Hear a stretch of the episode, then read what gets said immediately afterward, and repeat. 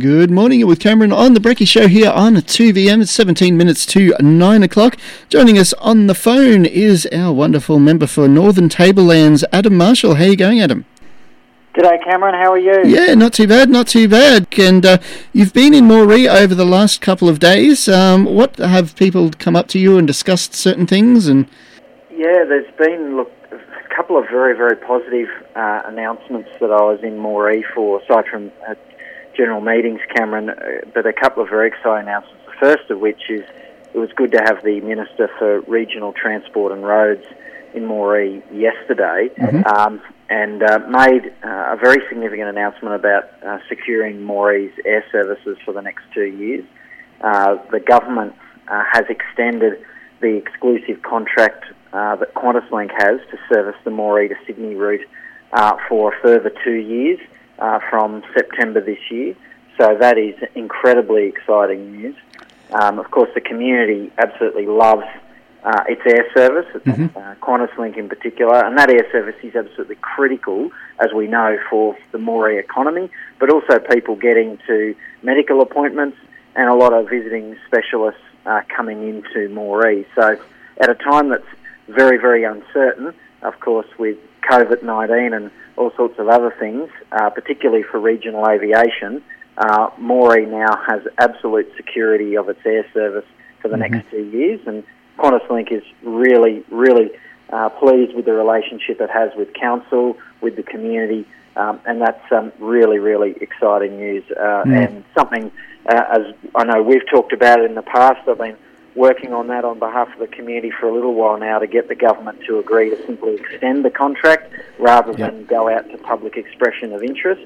So really pleased that that's happened. And the other thing that we announced yesterday was the a $2 million upgrade of the Moree train station. And that train station is a heritage listed train station, but there's precious little seating, security, lighting, you name it, it needs a fair bit of TLC done on it, and that money will be used to fully upgrade that station. There will now be a community consultation process, so the community and council will determine what that $2 million is spent on at the station. Some people have already suggested to me that we need a bigger rest area / undercover enclosed bus stop in the car parking area, some more seating on the platform, an access ramp, things like that. Because that train station, there is over 100,000 tourists that come to Moree each year via the train. That is the first thing they see when they get to Moree is the train station. Yep. And I want to make sure that when people get off the train, they go, wow.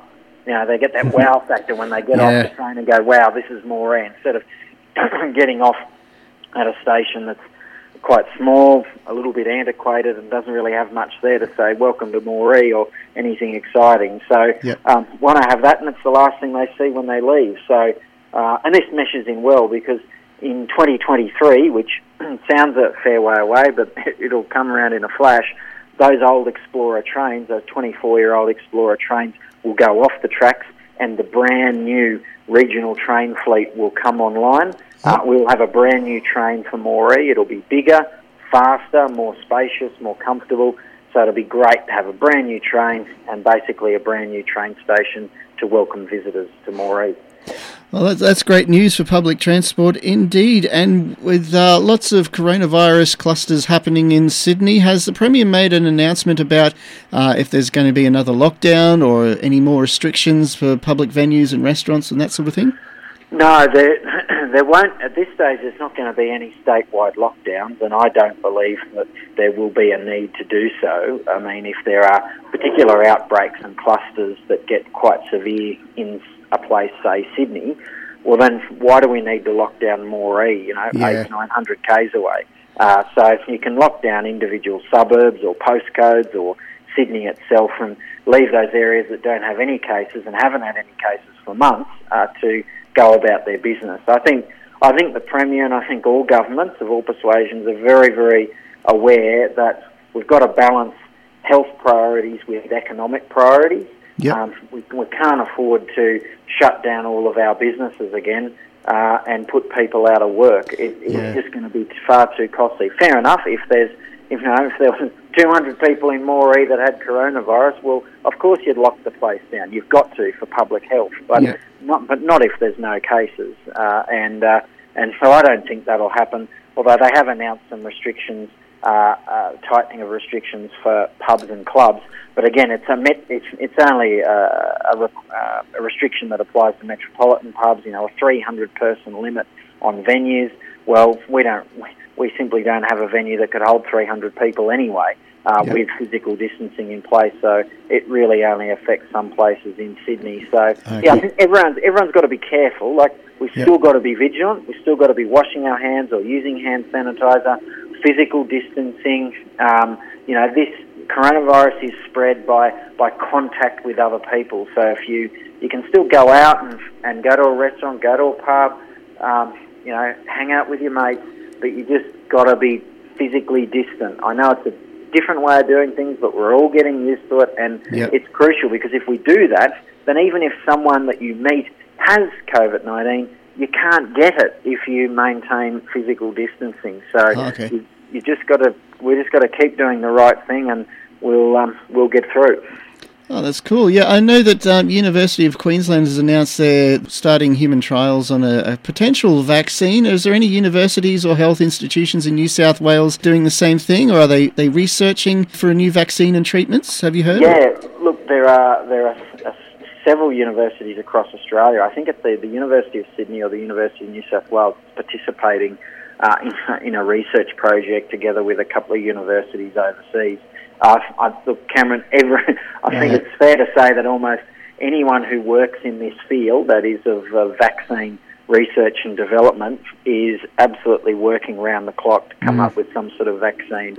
Because unless we have a vaccine for COVID-19, we will be living with COVID-19 and have to learn to live alongside it for many, many years to come. All the expert advice says that only two things will get us back to what it was like prior to COVID, either a vaccine or in Australia we develop what's called herd immunity. And that means that about 70 to 80% of the population would have to actually contract coronavirus to develop immunity within their immune system to it. Yeah. And once you get that threshold, then you've got herd immunity across Australia, and it won't impact people anymore. But we're a long way away from that. That would require millions. That would require about 18, 19 million people to get infected with coronavirus, and I think we're only still in the thousands. So he's hoping they do find a vaccine before too long. Yeah, let's hope so. And someone just rang up before our interview wanting to know when you're next in Moree. I know you said before that you spent the last 2 days here. Are you coming back to Moree anytime soon? Yeah, I'll be back in town next week. But look, like always, if anyone wants to get hold of me, they can either drop into the office in Baylow Street, 161 Baylow Street, or just give the office a call, 67525002, and talk to the staff there, and either they can help you out or they can make an appointment for me to see you, or grab your details and I can give them a ring. Plenty of ways that help, but the office is there for a reason, so if people need a bit of help or they've got a concern, just drop in or pick up the phone, or there's always the opportunity to drop an email. So, it's a big electorate. I get around as best I can, but I think I've got my diary in front of me, Karen, but I'm pretty sure I'm in Moree late next week, I think. Yeah. Okay. No worries. Well, thanks very much for joining us today, Adam, and all the best with whatever's going to be discussed in Parliament next time, and I look forward to chatting with you next Friday. Thanks, Cameron.